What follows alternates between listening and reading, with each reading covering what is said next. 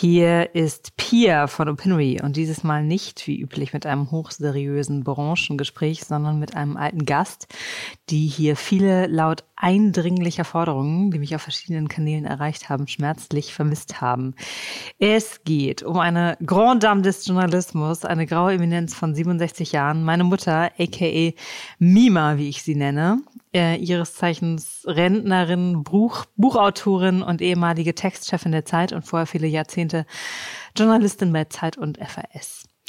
Als die zweite Welle vor ein paar Wochen am Horizont auftauchte und in äh, beunruhigendem Tempo näher kam, besuchte ich meine Eltern und wir setzten uns, also meine Mutter und ich setzten, setzten uns zu einem Podcast-Gespräch zusammen. Tatsächlich gab es einigen Redebedarf, denn ich bin schwanger, mittlerweile seit strammen acht Monaten und in dieser neuen Lebenssituation natürlich in ganz neuer Hinsicht an Rat und Gedanken meiner ehemals vollberufstätigen Mutter interessiert. Passt das denn überhaupt in einen Business-Podcast? Habe ich mich ähm, äh, kritisch überprüft. Aber doch ja, das tut es, weil die Trennung von Privat und Business ja vor allem mit niegelnagelneuem Kind ähm, kaum möglich ist als Mutter. Und wie das zusammengeht, frage ich mich seit acht Monaten und meine Mutter hatte ein paar Gedanken dazu und zu viel mehr. Wir haben über Schwangerschaft gesprochen und damit äh, und darüber, wie damit früher versus heute im Arbeitsalltag umzugehen ist. Sie erzählt von sogenannten Umstandskleidern, die man früher trug und die offenbar die Absicht hatten, den Bauch zu verstecken. Fact-checking, welcome. Wir haben über Geburten geredet und es fiel auf, dass der jüngere Trend zur Hausgeburt in meiner Großeltern Generation äh, völlig gang und gäbe war. Es ging um die sagenumwobene Mutter-Kind-Bindung, natürlicher Instinkt oder soziales Konstrukt. Und wir haben natürlich über Aufteilung und die Rolle von Vätern gesprochen, früher versus heute. Ich hoffe, es ist für Zuhörende hier ergiebig und freue mich äh, über Gedanken zu diesem schon irgendwie intensiven Gespräch. Viel Spaß.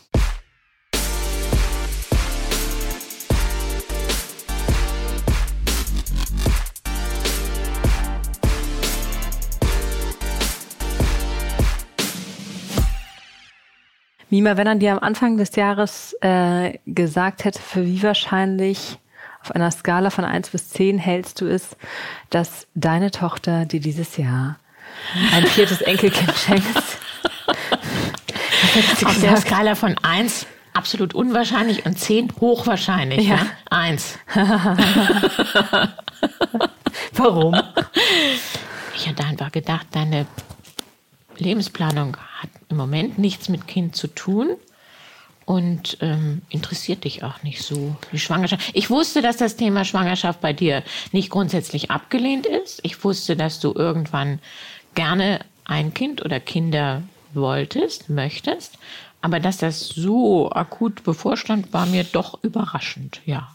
Und dann, als ich es euch erzählt hatte, hattest du, hattet ihr beide, du und Vater, aber ja eine sehr spontan entzückte Reaktion. Ja. Hast du die in, im Nachhinein nochmal, dich nochmal, hast du die nochmal im Nachhinein reflektiert, dass du so ähm, spontan begeistert warst dann? Man könnte ja auch sagen, Kind, du bist nicht verheiratet.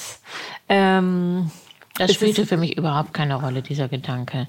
Ähm, ich habe darüber im Nachhinein nicht nochmal tief reflektiert.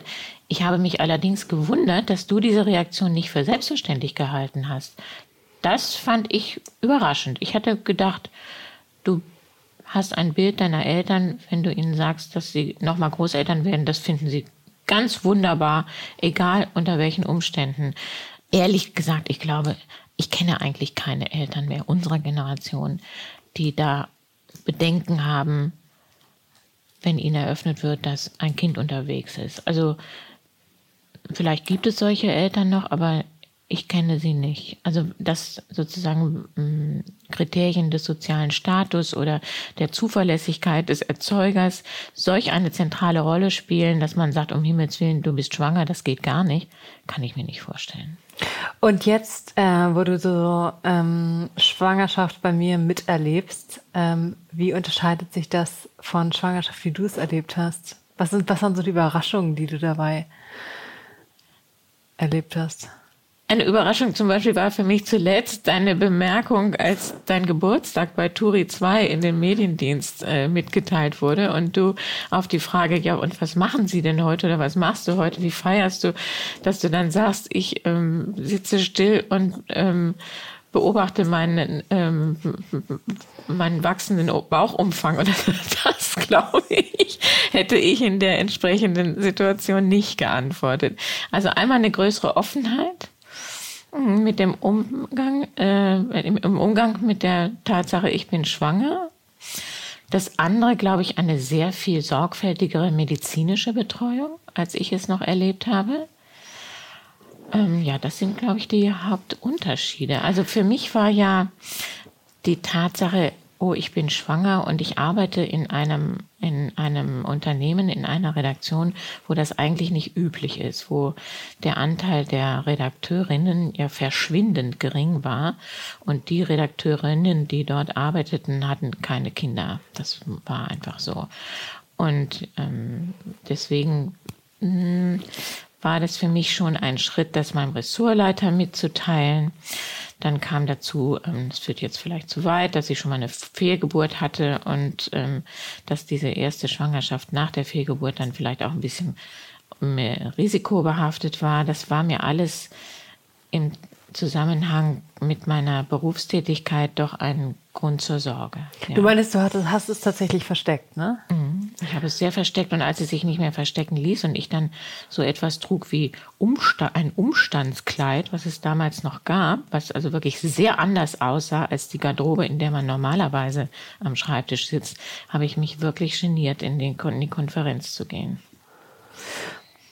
Ich wollte diese Blicke nicht auf mir haben und ich wollte mich auch nicht subkutan dafür rechtfertigen, eine Entscheidung für ein Kind getroffen zu haben, da ich ahnte, in diesem Umfeld findet man das eigentlich mm, überflüssig, ähm, nicht spannend.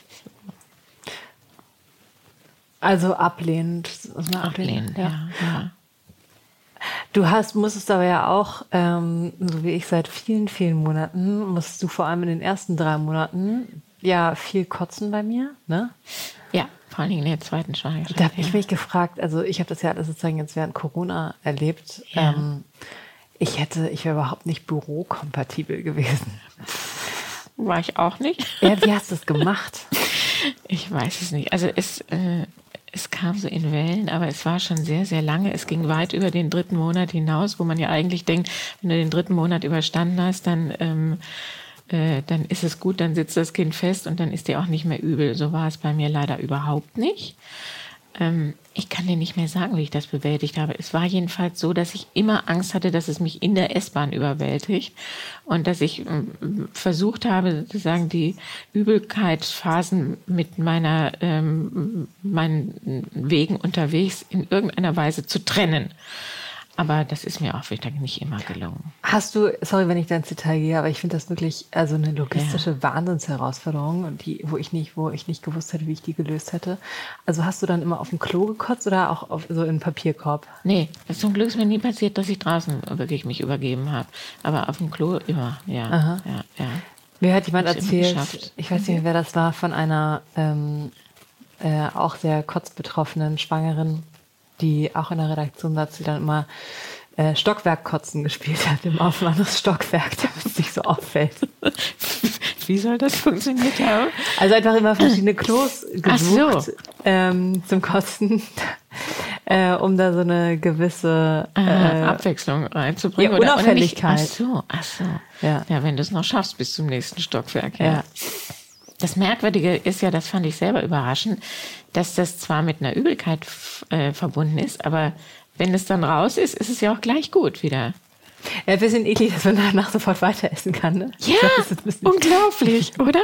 Also, dass ja. der Körper sich so teilt zwischen Hunger und Übelkeit. Ja. Und zwar da irgendwie eine sehr kleine Trennwand nur aufrichtet. Ja.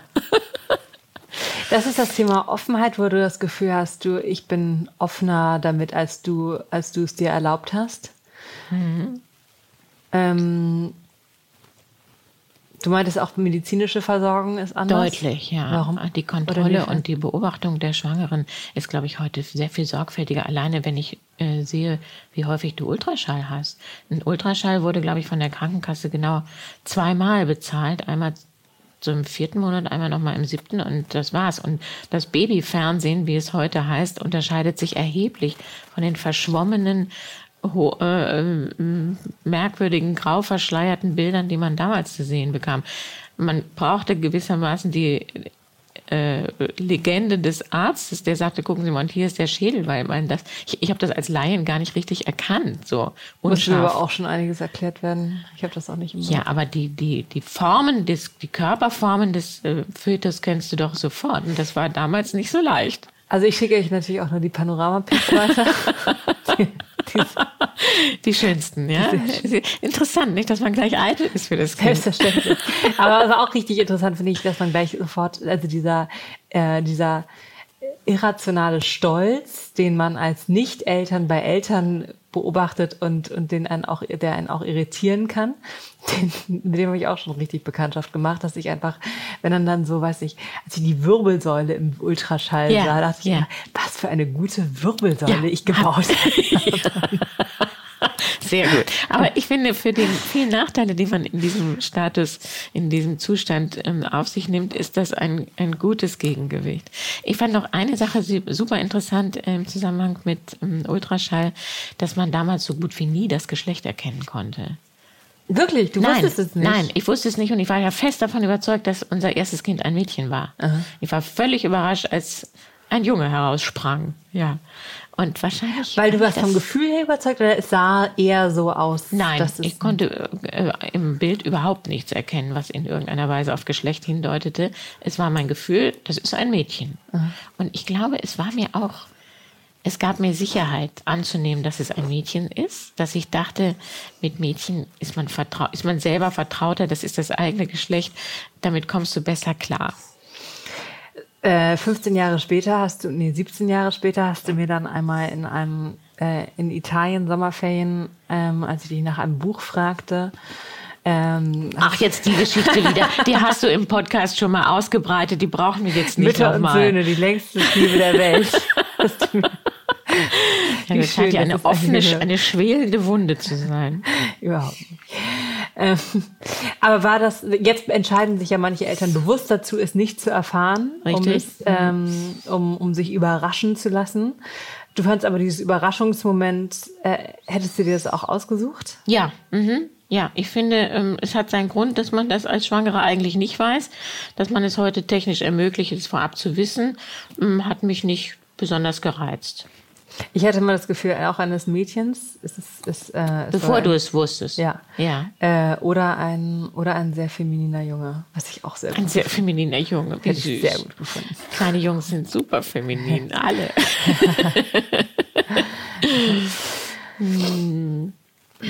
Äh, also das heißt aber eigentlich, ähm, du meinst, wenn ich das über, richtig übersetze, jetzt schwanger zu sein ist einfacher als vor 30 Jahren schwanger zu sein. Ja, oder?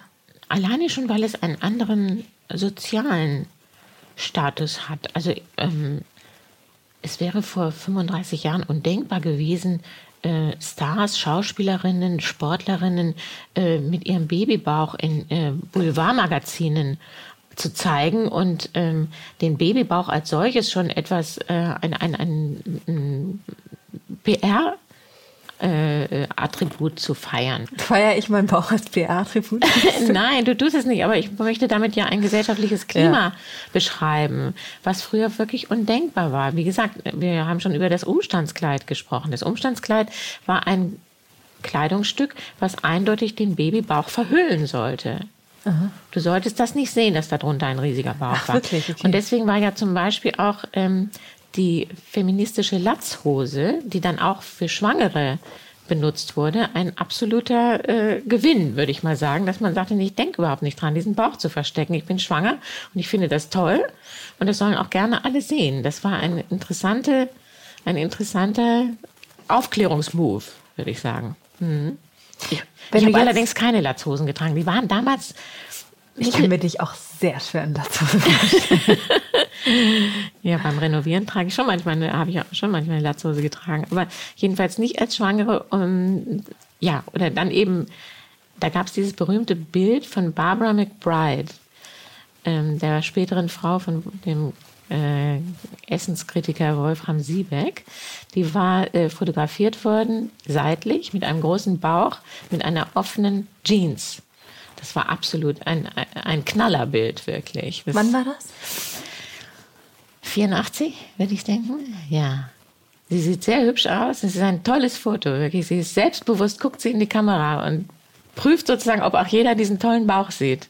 Das war sehr ungewöhnlich. Wenn du jetzt Schwangere draußen rumlaufen siehst, ähm, äh, also oder also nicht jetzt jetzt, aber sozusagen in den letzten zehn Jahren, da sieht man ja auch schon manche, die so eine richtige Stolzhaltung haben. Ja, ne? Mit ja, ja, ja. Fällt dir das auf, dass das Finde ich schön. Ja, ja. Das, ähm, ich wüsste nicht, warum mich das stören sollte. Ich Nee, finde, stören nein, nein, nicht, nein, aber- gar nicht. Aber, aber- es ist was anderes, als wir es früher gehandhabt haben, ja. Neulich habe ich sogar noch mit äh, meiner Freundin Neni, mit der ich ja immer Marie Kondo-Termine mache, in ihrem Keller Umstand, solche Umstandskleider gefunden. und was du versucht sie mir zu schicken. Überhaupt nicht, keine Angst. Ich fand auch den ganzen Stil irgendwie so befremdlich inzwischen. Das Rüschige, das, das Liebliche, die rosa Farben und sowas. Also, ähm, ja. Aber das wird sozusagen Umstandskleider sollten einerseits den Bauch verstecken, aber schon hatten im Style schon so eine Mütter sehr weiblich, unbedingt weiblich, ja. Das, ich weiß, dass ich ein Umstandskleid hatte, was ich sehr mochte. Das war schwarz, das war so ein Nadelstreifenkleid mit einem weißen Kragen. Schon das galt als ungewöhnlich streng. Also ähm, man hatte mit diesem Versteckkleid schon auch die Absicht sozusagen, guck mal, wie fraulich und mütterlich ich jetzt schon aussehe. Ja.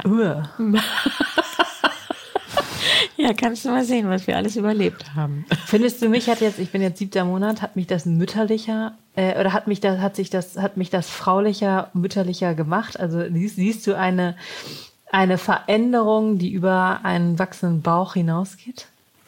Eigentlich erstaunlich wenig, wobei ich keine Spezialistin bin dafür. Es gibt so Freundinnen von mir, die sagen, guck mal, was sie für weiche Züge hat und so weiter. Dafür habe ich noch nie so einen richtig ausgeprägten Blick gehabt.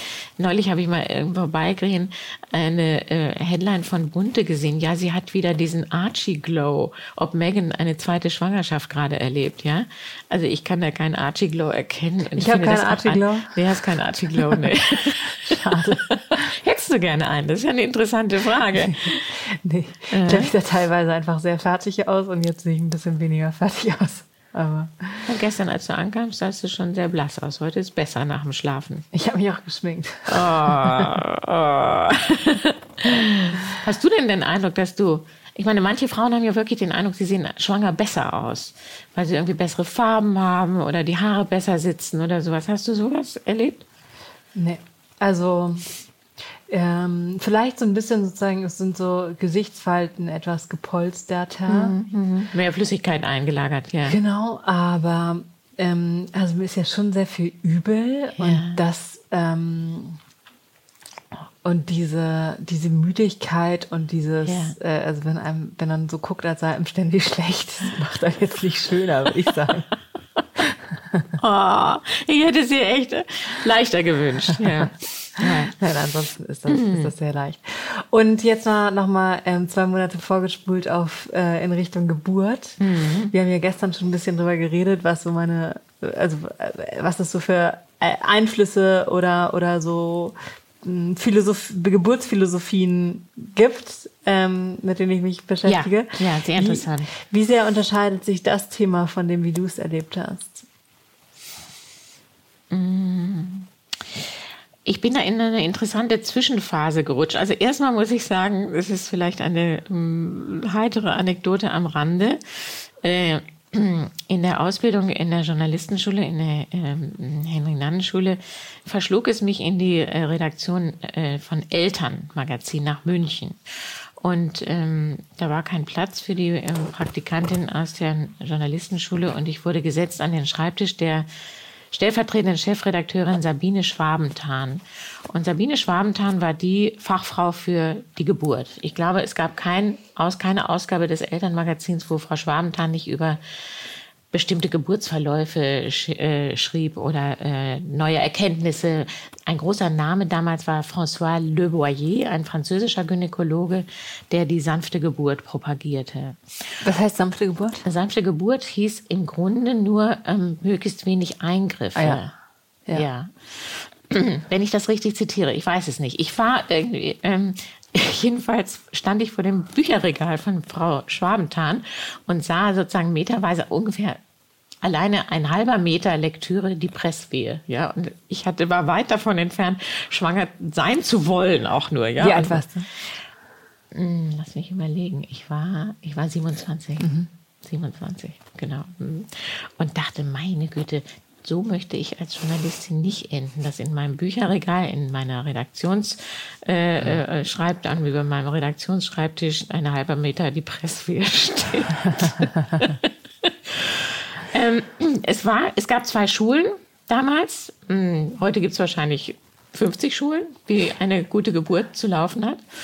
Und diese beiden ähm, unterschieden sich hauptsächlich in der Einstellung, ähm, möchte man sicher sein oder möchte man es eben eher sanft und natürlich haben? Natürlich. Eigentlich im Grunde sind das aber auch die beiden Richtungen, die jetzt noch gegeben sind. Aber ich glaube, die Zwischenformen und die technischen Hilfsmittel unter oder begle menschlichen Begleitungen unter beiden äh, Weltanschauungen, so nenne ich das jetzt mal, sind sehr, sehr viel differenzierter. Ähm, ich habe dann in meinem Freundeskreis erlebt, dass ein Frühchen geboren wurde mit einem Geburtsgewicht von ungefähr 1000 Gramm. Und das hat mich sehr erschrocken. Da war ich dann schon schwanger und äh, habe gedacht, dass ähm, wenn mir das passiert, also ich möchte gerne wirklich ähm, in einer Klinik entbinden. Ich möchte keine Hausgeburt, ich möchte auch nicht ins Geburtshaus. Ähm, und ähm, vielleicht möchte ich sogar eine Klinik ähm, wählen, die eine neonatologische ähm, Abteilung hat. Haus, aber das sind eigentlich im Grunde genau die Fragestellungen, die jetzt auch äh, aufkommen. Also mir war auch klar, dass ich keine Hausgeburt möchte. Ich verstehe aber den Gedanken dahinter. Ja. Ähm, ob du eine Klinik mit Neonatologie, mit, mit also einer Station für ja. äh, Neugeborene hast oder nicht, ist genau, ist auch so, eine, mhm. so ein Krankenhauskriterium. Mhm. Mhm. mhm. Und dieses, so dieses Thema natürliche Geburt mit möglichst wenig Eingriffen, das hat sich vielleicht noch mal ein bisschen etwas so weiterentwickelt mit dem ganzen, mit ja. Hypnobirthing und was ja. du ja. in mentaler und so ähm, autogenes, trainingsartiger Richtung selber positiv einwirkend auf die Geburt machen kannst. Hattest du Angst davor? Klar, ich glaube, jede Frau hat davor Angst. Aber ich. Hast du ähm, Geburtsvorbereitungskurs gemacht? Ja, unbedingt. Dann hatte eine tolle Hebamme, mit der ich wirklich einen ausgiebigen Atemlehrgang äh, gemacht habe. Hat Kannst du das geholfen? Noch? Ja, ich, ich, ich äh, kannte, konnte das dann sozusagen auch unter der Geburt sehr gut abrufen, diese mhm ähm, Selbstvergewisserung, eine Wehe kommt, sie ist auf dem Höhepunkt, sie klingt ab, sozusagen, das kann ich noch. Ähm, ich habe mich viel mit deiner Großmutter unterhalten, die hatte immerhin sechs Kinder auf die Welt gebracht. Und alle zu Hause geboren natürlich, wie das in der Generation üblich war. Ist auch alles gut gegangen, war kein krankes Kind dabei. Stimmt, es gab ja in so Häusern, in so großen Häusern auch richtig Geburtszimmer, ne? So. Äh, das hat Großi anders gemacht. Die ist, äh, glaube ich, für jedes Kind in ein anderes Zimmer gegangen und wusste noch, in welchem Zimmer sie wen geboren hatte. Das fand ich ganz toll. Auch Tageszeiten wusste sie total genau. Wann Hanno geboren ist und wann Anna zur Welt kam, wusste sie ganz genau. Fand ich interessant. Aber gar nicht so überraschend, weil das ja schon irgendwie, ich glaube, jede Mutter, mit der ich gesprochen habe, kann so von ihrer Geburt, von ihren Geburten so wie so ein, also richtig wie von so einem Blockbuster Aber sechsmal? Ja, sechsmal ist viel. Sechsmal ist schon, ja. Für als sie so alt war wie du jetzt, überlege ich gerade, wie viele Kinder hatte sie? Als sie so alt war wie du, hatte sie vier Kinder. Hm. Aber für dich war Hausgeburt trotzdem kein Thema? Nee, nee war mir irgendwie unheimlich. Ja. eine ganz seltsame Vorstellung da in diesem Reihenhaus in Hamburg. Im Wohnzimmer. Mit heißem Wasser und äh, weißen Handtüchern. Seltsame Vorstellung. Nein, nein, wollte ich nicht. Aber ich fand die persönliche Bindung zu dem Gynäkologen doch wichtig irgendwie. Also ähm, beim ersten Mal hat das sehr gut geklappt. Da war der Arzt dabei, den ich sehr gut kannte. Beim zweiten war es nicht so. Ja, schafft man dann auch irgendwie. Aber ähm, Hebamme und äh, Arzt sind schon eine, spielen eine große Rolle dabei. Welche Erwartungshaltung wurde da im Krankenhaus an, an Vater gestellt? Es galt schon als völlig normal, dass die Väter dabei waren. Mhm. Ja. Und das fand ich auch gut. Wurde er aber zum Mithelfen oder irgendwie wurde ihm eine Rolle gegeben oder war er einfach so Zuschauer? Ähm, das erinnere ich nicht mehr, aber ich erinnere, dass er selber sozusagen proaktiv war und irgendwie instinktiv auch geahnt hatte, was mir gut tut. Ich weiß ja, glaube ich, über Stunden mein Kreuzbein massiert oder sowas. Also, äh, war sehr gut. Brummte tief, äh, sprach nicht viel, aber war irgendwie rückversichernd und auffangend. Ja. Für dich war auch klar, dass er dabei sein soll. Völlig, ja. Ich hatte auch keine Angst, dass ihm das ein Problem sein würde, dass er da irgendwie ähm, dass ihm übel würde oder dass er kein Blut sieht, habe ich keine Angst gehabt. Er war ja auch der größere Initiator, was Kinder anging, oder? So du wolltest ja keine. Ja, so ist es. Er hat so ziemlich früh in unserer Beziehung gesagt, hm, er wünsche sich Kinder und ohne das sei eine Partnerschaft für ihn eigentlich nicht vollständig. Da konnte ich mir überlegen, was ich von dieser Aussage hielt. Wie lange hast du überlegt? Nicht lange. Einen Tag? Na, ich weiß es nicht mehr. Ich weiß, es ist interessant. Ich mh, hatte ein sehr schönes Tagebuch aus dieser Zeit. Und das ist mir dann später mal aus dem Auto gestohlen worden. Nein. Ja, das habe ich nicht mehr. Das ist das einzige Jahr im Grunde, ähm, über das ich kein Tagebuch habe. Wo du sozusagen deine Gedanken, ja, deine, ja, ob ja. du, ob Kinder oder nicht, aufgeschrieben hattest. Wie Aber schade. Ehrlich gesagt, es endete ja mit einem klaren Ja und einem Bekenntnis dazu. Insofern. Es wäre sicher interessant nachzuvollziehen, was mich damals an Gedanken bewegt hat, aber ähm, naja, und ja. ich meine, das eine ist Ja zum Kind zu sagen, das war für mich auch, ähm, auch, auch war für, für uns ähm, vollkommen, also dann ziemlich schnell klar, dass, dass das ja. auf jeden Fall sein soll. Aber dann kommen ja trotzdem noch ganz viele komplizierte Gedanken hinterhergelatscht, wenn dann, auch wenn dann das überhaupt nicht mehr in Frage stellt, was eben so Rolle und Identität angeht. Also für mich heißt ich, ich, also vorher war ich irgendwie selten eine Woche am Stück in Berlin und jetzt bin ich wahrscheinlich das nächste Jahr ähm, selten außerhalb von Berlin. Ähm, also sozusagen Was allerdings nicht nur mit der Schwangerschaft zu tun hat, das wärst du auch nicht schwanger wegen Corona. Ja, gewesen. thanks God, Corona. Das ist wirklich ein fantastisches, ein fantastisches Timing. Ich glaube, du bist eine radikale Minderheit, wirklich. Wenn jetzt das Leben weitergegangen wäre wie vorher, dann würde ich jetzt immer noch, also dann vorher war ich in einem re relativ regelmäßigen, regelmäßigen Rhythmus auch in New York ja. und dann hätte ich dann eine ganz andere FOMO, eine viel, ein ganz anderes so Verpassungsgefühl, ja. Ähm, ja. was das, das Leben darfst, in diesen Metropolen angeht. Genau. Und, ähm, und das ist mir Und jetzt verpasst du nichts. Ja, ja, herrlich. Ja. ja, sehr schön. Gut getimt. Mhm. Absolut. Jetzt pünktlich zum Herbst werde ich jetzt auch ähm, immobiler und äh, mehr ja. drinnen orientiert und Leute können sowieso nicht mehr sich groß treffen. Wunderbar. Hast du eigentlich den Eindruck, dass es eine Corona-Babywelle gibt? Weiß ich noch nicht. Ich habe von, ich habe immer wieder gehört von Leuten, ach, das, ach, noch ein Corona-Baby. ähm, aber ich glaube, das ist schon ist, doof. Whatever. Es ist, ich finde das, also man, eigentlich glaube ich, hört man immer, immer äh, zu jeder Zeit, ach, es werden gerade ja so viele schwanger. Tatsächlich, ja? Also in meinem Freundeskreis überhaupt nicht. Ich fühle mich wie Teenie-Mom, aber ähm, bist du aber nicht. ich bin im besten Geburtsfähigen Aber wir haben auch noch darüber geredet, keine Kinder zu bekommen. Ne? Können wir darüber noch mal reden? Ich denke sozusagen, ich bin ja sehr, also ich bin nicht nur über das Timing froh, sondern ich bin auch froh, dass mir diese sauschwierige Entscheidung mhm. abgenommen wurde. Mhm. Mhm. Ähm, diese Frage von Vereinbarkeit jetzt einfach eine, eine Umsetzungsfrage wird, aber keine ja. Obfrage. Ja. Ähm, das finde ich fantastisch, ähm, weil ich glaube, ich hätte mich, ich hätte mich sau schwer getan mit dieser Entscheidung und dann mhm. mit dem Prozess des Schwangerwerdens und so weiter. Das kann ja alles sehr grauenhaft Und man wird zuerst schwanger im Kopf, sagten ja alle Psychologen, die davon was verstehen. Ja, wer hätte gedacht, dass ich schon wahrscheinlich seit Jahren im Kopf schwanger war? Ja, das hat man dir wirklich nicht angesehen. Wo Sheryl Sandberg gesagt hat, äh, sagt in ihrem Zweifel, äh, in ihrem auch zweifelhaften Buch hier Lean In, don't be pregnant before you get pregnant oder so. Ah, ja, ja, okay. Dass man also sozusagen also, jetzt nicht so sich aus dem beruflichen Leben rausziehen ja, soll. Ja, ja, du, ja. Aber jedenfalls trotzdem eben die Entscheidung, keine Kinder zu haben, ist ja eine, äh, also ist ja eine äh, sehr berechtigte auch. Oder manchmal einfach, vielleicht einfach eine Entscheidungs- äh, auch irgendwie einfach der Mangel einer Entscheidung. Und du hast gestern erzählt von Freundinnen von dir, die keine Kinder bekommen haben, ähm, die sich dann anders verwirklicht haben. Kannst du davon nochmal erzählen und wie du, du über die denkst? Du sagst zum Beispiel, dass du vor denen nicht über deine Enkelkinder oder Kinder überhaupt sprichst. Ja, aber ich glaube, in deren Weltbild sozusagen ähm, haben sie die bessere Wahl getroffen, weil sie sich beruflich also verwirklichen, sich beruflich verwirklichen, finde ich, mag ich eigentlich nicht als Ausdruck, aber die sind alle sau erfolgreich gewesen. Und sie haben keine Kinder bekommen. Sie haben zum Teil Partner und auch äh, Ehemänner und so weiter.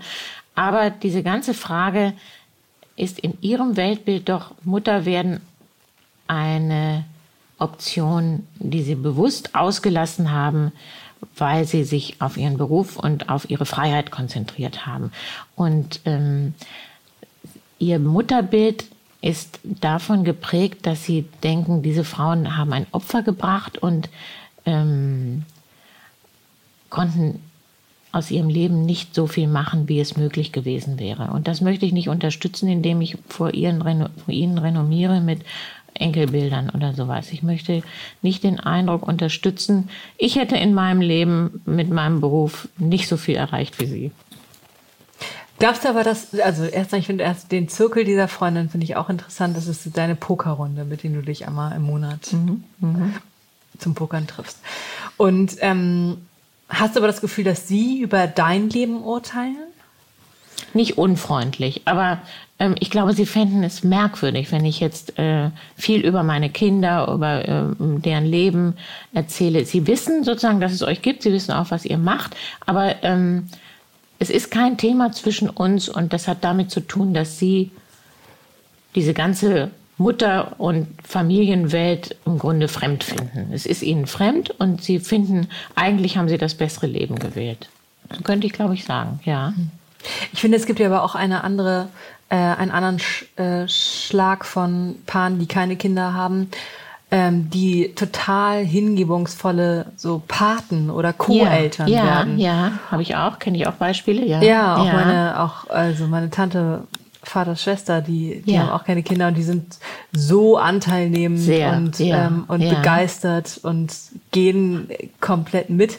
Also die einfach substituieren vielleicht auch so ein bisschen, aber das ist eine andere. Das ist ein vollkommen anderes Haltung. Set, weil die haben keine willentliche Entscheidung getroffen. Denen okay. ist, es, ist die Kinderlosigkeit passiert, sage ich mal. Oder ein Schicksal hat sie ihnen zugewiesen und sie haben ja auch viel unternommen als ähm, doch noch zu schaffen, ja. Das ist aber ein vollkommen anderes Set als diese Freundinnen in der Pokerrunde, die ganz bewusst gesagt haben, ich möchte keine Kinder. Und ähm, damit sehr gut klargekommen sind in ihrem Leben. Und ich würde nie sagen, die haben was verpasst. Ich, ähm, ja, objektiv gesehen haben sie was verpasst, aber es hat ihnen nicht gefehlt. So ist es. Hast du diese Regretting Motherhood Bewegung oder diesen Hashtag verfolgt, als der ja, losgetreten ja, wurde? Ja, fand ich so in, in der ähm, Unbedingtheit dieses Gefühls befremdlich, muss ich sagen, weil ähm, ich mir vorgestellt habe, dass die Kinder dieser Mütter später die Analytiker und Therapeuten lange beschäftigen werden.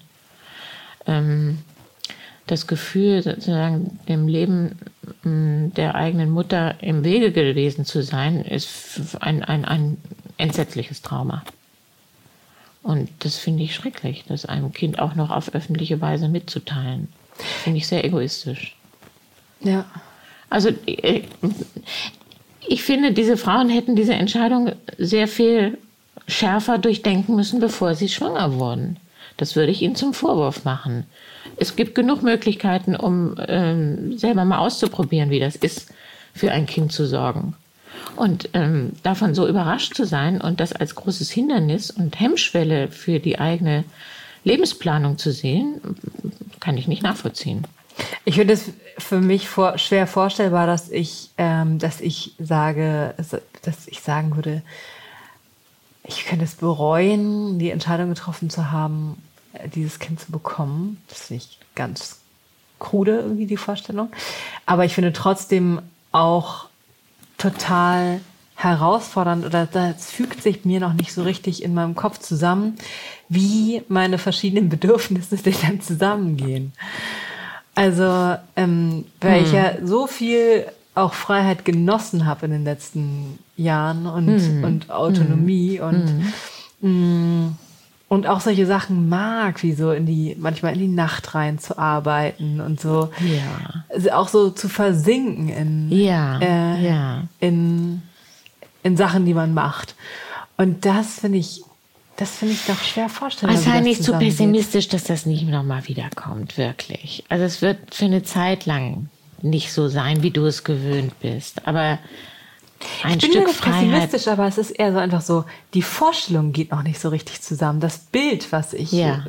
ich habe noch kein fertiges Bild von mir, wie es denn und sozusagen auch im Familienkontext dann in der, in der, in der Dreier Kleinfamilie, wie das dann ja. wirklich so ja. ineinander greift. Das ist doch, da fehlt mir vielleicht einfach Fantasie, mir das richtig vorzustellen. Also ich glaube ja, dass die Natur das auch sehr weise eingeredet hat, dass dieses Wesen, wenn es dich erstmal anguckt, eine ähm, wie soll ich das sagen, eine, eine Macht auch darstellt in deinem Leben und Dinge anders sortiert, die dir bisher unvorstellbar sind.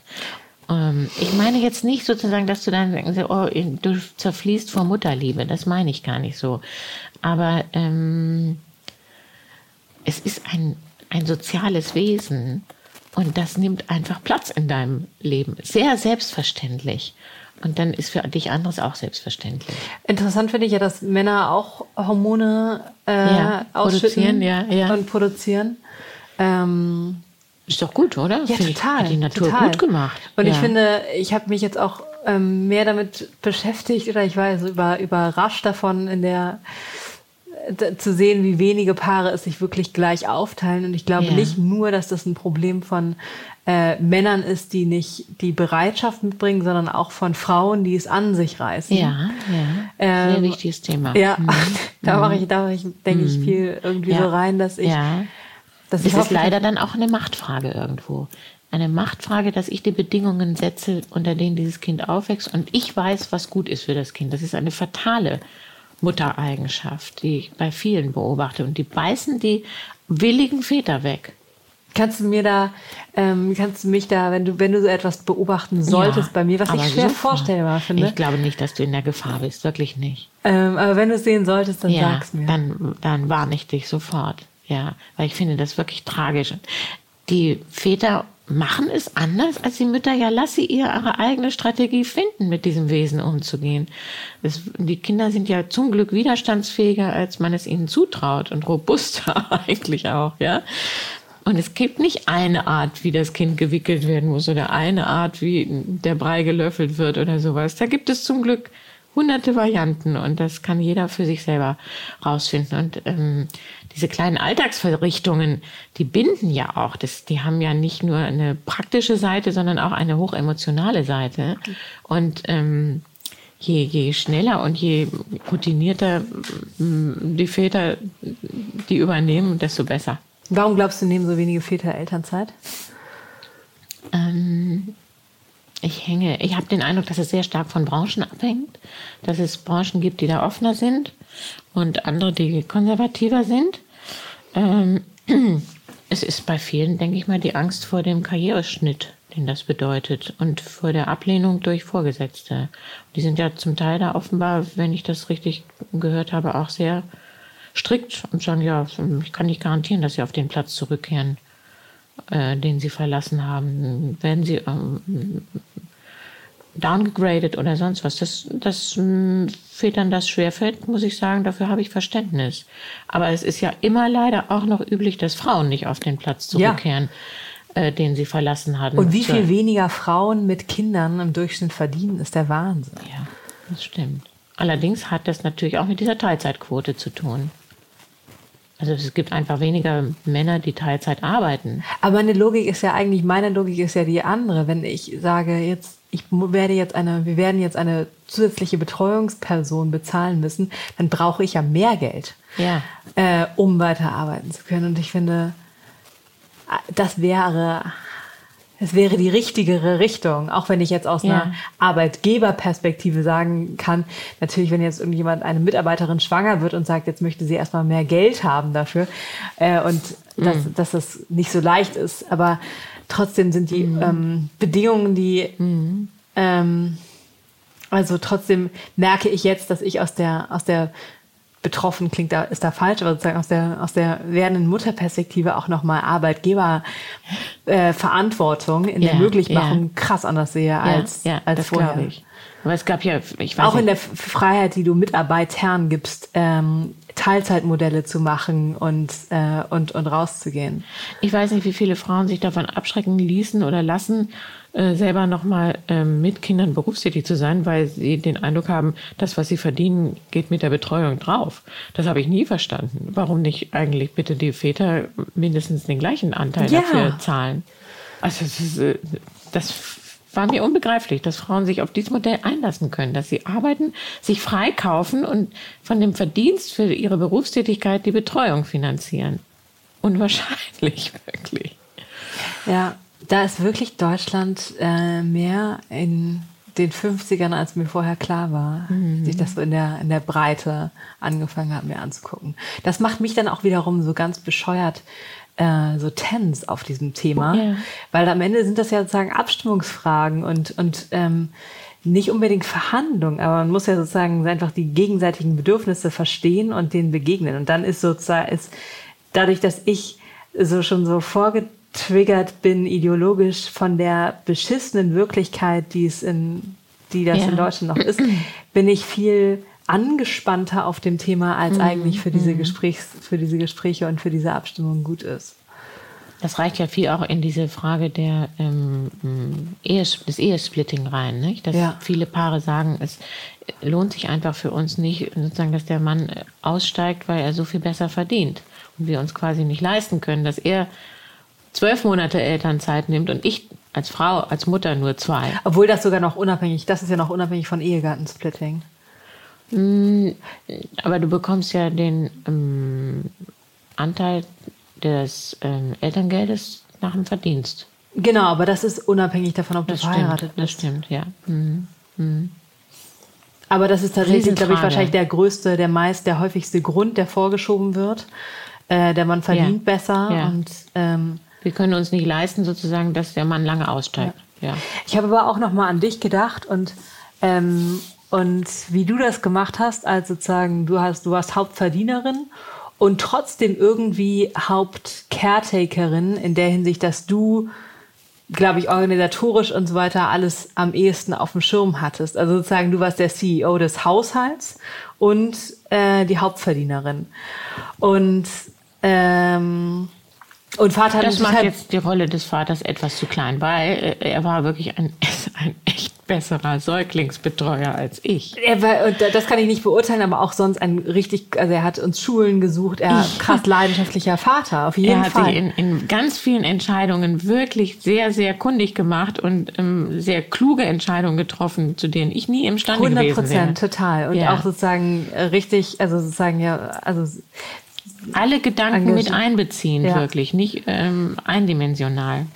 Ähm, aber trotzdem war es jetzt bei euch keine Aufteilung, dass Vater zu Hause macht und du machst, äh, du machst Ich Job. bin die Außenfrau. Nein, Genau, und nein. das, das sehe ich bei, äh, ist glaube ich ein Thema bei vielen arbeitenden Müttern, dass die dann eine Doppel, diese Doppelfunktion haben von Ja. sozusagen von sowohl Verdienerin als auch dann auch sozusagen nach drinnen. Aber die Frage ist, was ist davon gesucht? Was ist sozusagen der vorhin angesprochene Machttrieb? Und was ist gewissermaßen nach Absprache, weil ich kann das besser und du machst dafür das und das?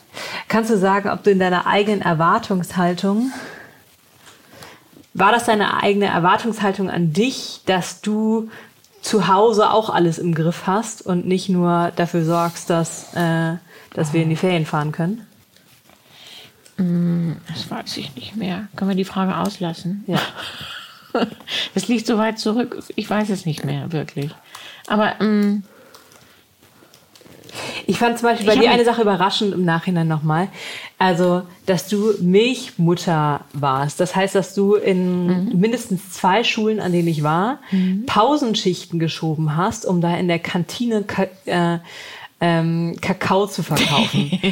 und ähm, da denke ich, krass, das ist getragen von einem total hohen Anspruch an dich selbst als Mutter, dass du diesen äh, Mutti-Job, wo kein Vater jemals, ich jemals gesehen habe, diesen Mutti-Job mitmachst, ähm, obwohl du Vollzeit arbeitest. Und so, warum? Ja, dafür habe ich absolut mehrere Begründungen. Das eine war, ich wollte in Kontakt bleiben mit der Welt, in der ihr unterwegs seid. Ich wollte gerne nicht nur durch eure Schilderungen hören, was in der Schule los ist, sondern mir selber tatsächlich einen Alltagseindruck verschaffen. Und das andere ist eigentlich die raffiniertere Begründung. Ich habe doch darunter gelitten, dass andere Mütter auf mich mit dem Zwinger zeigen und mich Rabenmutter nennen. Und durch dieses Engagement habe ich gedacht, Moment mal, man kann das sehr gut vereinbaren. Und ich bin nicht irgendwie die lausige äh, berufstätige, ehrgeizige Karrieremutter, die ähm, ablehnt, was über die reine Fürsorge der Kinder hinaus noch wichtig und nötig ist.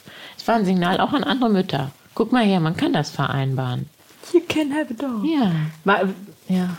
Interessant. Außerdem hat es mir auch Spaß gemacht. Okay. Hat mir richtig Spaß gemacht. Auch die Ausflüge mit eurer Grundschullehrerin äh, zur Kunsthalle, das fand ich toll. Hast du der Redaktion dann gesagt, ich habe einen Ausflug mit, mit der Klasse meines Kindes? Hast du da oder hast du das ich auch hab schon, Ich habe schon geschaut, dass es passt, dass ich damit nicht jetzt irgendwie was verpasse in der Redaktion. So viel Flexibilität war dann aber doch auch möglich. Mhm. Ja.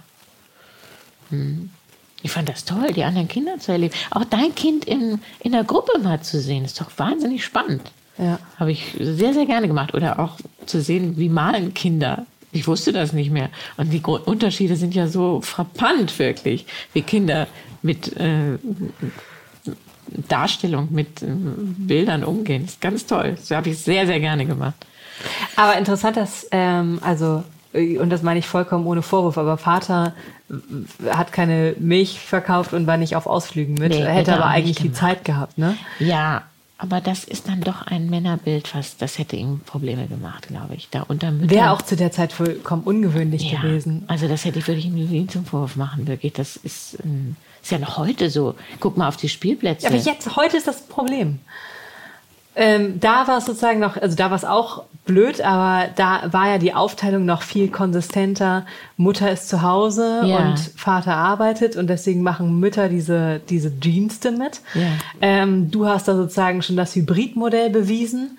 Ähm, jetzt haben aber die meisten Paare eine Art von Hybridmodell und jetzt wäre es eigentlich angebracht, dass man da auch äh, dass man da auch Väter sieht. Keine Ahnung, ob die da sind. Weiß ich nicht. Ich, ich habe den Eindruck, immer noch wenige. Ja. ja. Auch ich, mir, mir fällt es ja im Stadtteil so auf. Wenn du vormittags ähm, auf der Straße unterwegs bist und siehst Kinderwägen, es sind die Mütter, die schieben. Immer noch. Das fand ich echt erstaunlich, obwohl es noch so viele Teilzeitmodelle auch gibt. Und eigentlich Väter, wenn ich Väter mit Kindern sehe, ist es am Wochenende. Interessant. Ja, blöd. Wobei ich viele junge Väter kenne, die hoch engagiert sind. Aber es, die Alltagsmuster sind noch nicht so weit wie die Köpfe der Väter, habe ich den Eindruck. Und die Köpfe der Mütter müssen ja auch mit.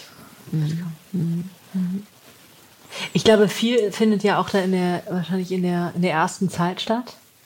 Ähm, und wenn da Bindung zwischen Mutter und Kind so viel stärker sich etabliert, dann ist das, ja. dann setzt das eine Richtung auch für spätere Jahre. Deswegen hoffe ich so sehr, dass man das da, ja.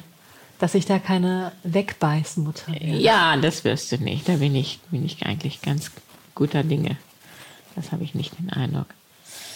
Du hast gestern so gelacht, als äh, dieses Buch hier, Die Mutterliebe, das ist ein hochinteressantes Buch. Das ist in den 80er Jahren erschienen von einer französischen Philosophin, Elisabeth Badinter, die äh, das Konstrukt der, des Mutterinstinktes in Frage gestellt hat. Dass sie gesagt hat, das ist eigentlich eine soziale äh, Konstruktion und hat nichts mit Instinkten zu tun und wurde im Lauf der Geschichte auch immer unterschiedlich organisiert. Es gab viele Jahrhunderte, wo zumindest das führt das alles aus am Beispiel des französischen Bürgertums, wo Kinder weggegeben wurden aufs Land zur Amme.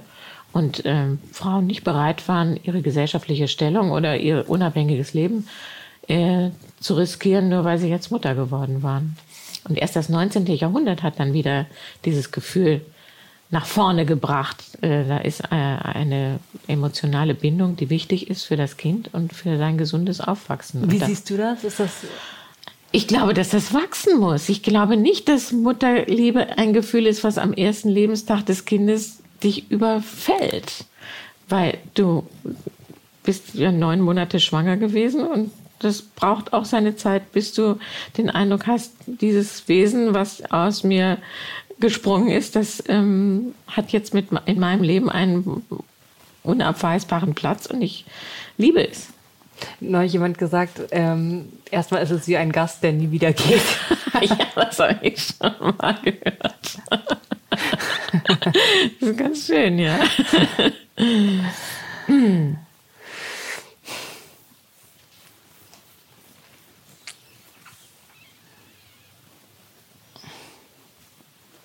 Wie siehst du Stillen? Ich fand das Stillen eher anstrengend. Äh, zwar ähm, praktisch, praktisch, aber praktisch auch anstrengend, wirklich. Ich hatte immer den Eindruck, dass Muttermilch nicht in den Milchdrüsen hergestellt wird, sondern aus Gehirnmasse besteht. was dazu führt, dass du Wortfindungsschwierigkeiten und Konzentrationsprobleme hast. Und das hm, war vielleicht doch erschreckend auch. Du hast das nicht so als, so, als das magische Bindungsmoment also es, es ist wunderbar, diese Kinder anzugucken, wie sie dich mit großen Augen anschauen und saugen, was das Zeug hält. Das ist ganz toll. Ähm, es dauert aber lange. Mhm. Es nimmt wirklich sehr viel Zeit in Anspruch, jedenfalls in den Fällen, die ich beurteilen kann. Und ich erinnere mich an eine äh, lange Unterhaltung mit einer guten Freundin, die ungefähr gleichzeitig ein Kind zur Welt gebracht hatte. Und wir haben uns darüber unterhalten, ob das in Ordnung ist, wenn wir dabei ein Buch lesen. Ja, hat sie mir nicht erzählt, was ich schon als ja. Frage, also natürlich. Warum ja, nicht? schon, aber äh, das, was dir vorher über das Stillen erzählt worden ist, hieß schon sozusagen, so eine enge äh, Bindung und das Kind braucht dich und äh, die Hormone und die Milchdrüsen produzieren nur, wenn du ständig Blickkontakt hast, so mhm. ungefähr. Mhm, es war eine Frage, die uns bewegt hat, aber wir haben sie dann tatsächlich pragmatisch auch gelöst und wir haben dann auch gelesen. Mhm. Und sowas wie äh, abpumpen. Aber nicht vom ersten Tag an. Also so, wenn man dann so eine Stillroutine hat, wirklich, wenn man seine festen Zeiten hat. Ich glaube, erstmal ist es ja ein ganz schöner Aufwand, dass das überhaupt zum Funktionieren, zum Laufen gebracht wird. Ja, aber da würde ich mich ne? jetzt nicht bange machen lassen. Also bei den meisten klappt das schon. Peng, fertig. Lass dir nicht einreden, dass das so kompliziert ist. Also ich glaube, es ist, dass es am Anfang wehtun kann, das zu wissen. Das ist schon ganz gut, weil um nicht so vollkommen davon überrannt zu sein. Tut nicht gleich weh. Also je, je, je, es kann wehtun. Ja. Es kann, es ja. kann schmerzhaft sein. Ja. Ne? Ja. Und das finde ich sozusagen so, dass, dass mhm. zu wissen, dass es die Situation geben kann, dass du damit, dass du da mit runterlaufenden Tränen sitzt vor mhm. Schmerz, damit mhm. dein mhm. Kind. Das wird, ja, das ist Das furchtbar. ist natürlich irgendwie so eine existenzielle. Na, das ist schrecklich. Eine Brustentzündung ist wirklich auch scheußlich. Das wünscht man keinem. Habe ich aber zum Glück nicht kennengelernt. Ja. Ähm, ich glaube ja, dass sozusagen, dass ich mit, mit Kotzen gestraft war ja, ähm, und bin und dass ich deswegen wird alles easy sein. Dass deswegen das Karma genau ja, diesen wunderbar. Teil Ja, ich finde ausgleichende Gerechtigkeit finde ich sehr überzeugend dieser Gedanke. Ja. ja. Aber du würdest, wenn ich jetzt sagen würde, äh, ich will überhaupt nicht stillen, hättest du jetzt, würdest du jetzt kein, kein Gespräch mit mir suchen oder würdest du schon? Ich würde dich auf keinen Fall unter Druck setzen und sagen, du musst das aber unbedingt versuchen. Wenn du diese Entscheidung triffst, aus welchen Gründen auch immer, dann finde ich, würde ich das akzeptieren. Ähm ich erinnere, dass ich ja mal meiner Schwiegerin geholfen habe, die nicht gestillt hat. Und ich fand dieses Hin und Her mit dem Sterilisieren und den Flaschen und dem Pulver und dem abgekochten Wasser und so sehr, sehr mühsam. Also nicht so, dass du sagst, ich spare mir das Stillen und dann habe ich es leicht. Die Sache, die das ähm, die Flaschennahrung wirklich unschlagbar verführerisch macht, ist, dass du äh, sie anderen überlassen kannst, dass du ja. Freiheit gewinnst. Das ja. ist der größte Vorteil. Total gut. Ja. Mhm. Also wie einschränkend, glaube ich, dass ähm, wie einschränkend ein Kind für dein, deine andere Verwirklichung ist, hängt schon richtig doll von äh, deinem Partner und von deinen Ressourcen für Betreuungsgeschichten Ja. ab. Ne? Und Faktor Zeit auch. Sozusagen, es gibt ja schon, dann auch, so weit würde ich schon gehen, was Mutterliebe angeht. Du möchtest auch mit dem Kind Zeit verbringen. Genau. Ja. Das will ich auch. Ja, aber, ja. Es ist nicht so, dass du von Tag eins an denkst, wie kann ich es irgendwie äh, anderen überlassen und mein altes Leben wieder gewinnen. Aber eben die Frage, wie lange es ein Vollzeitjob ist, das, Hm. Äh, und ob es der Vollzeitjob nur deiner ist oder auch von, ob du dir den Ja, teilst mit ja, anderen, ja. das hängt davon ab, was du für ein Umfeld Sehr. hast. Also total wichtig, was man vielleicht auch unterschätzt, ist ja, ähm, dass das Kind gesund ist. Ja. Wahnsinnig wichtig, weil ein Kind, was beeinträchtigt ist, braucht viel, viel mehr Fürsorge und Zuwendung. Und ähm, wie es dir nach der Geburt geht, natürlich auch noch wichtig. Ja. Das sind zwei Bedingungen, die kannst du nicht beeinflussen. Blenden wird es mir gehen. Danke, Mima. War's das? Ja. Ist okay? Sag nochmal sag noch mal, ähm, ein Abschlusswort. Pia, es wird alles wunderbar werden. Ich bin ganz sicher. Yay. Und wenn du genug hast von dem Kind, dann gibst es mir. Ich Ja. werde es gut haben bei mir. Ich bin ganz sicher. Das glaube ich auch. Bei dir und deinem Vater. Danke.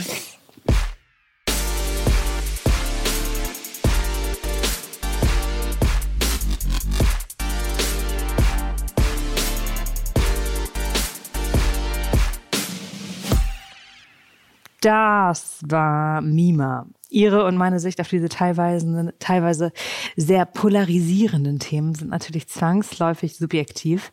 Andere Perspektiven und Meinungen sind höchst willkommen. Gerne teilen auf Twitter. Da ist Mima sehr aktiv oder LinkedIn. Ansonsten geht es nächstes Mal wieder ganz professionell weiter. Ciao, ciao, ciao. Bis bald. Dieser Podcast wird produziert von Podstars bei OMR.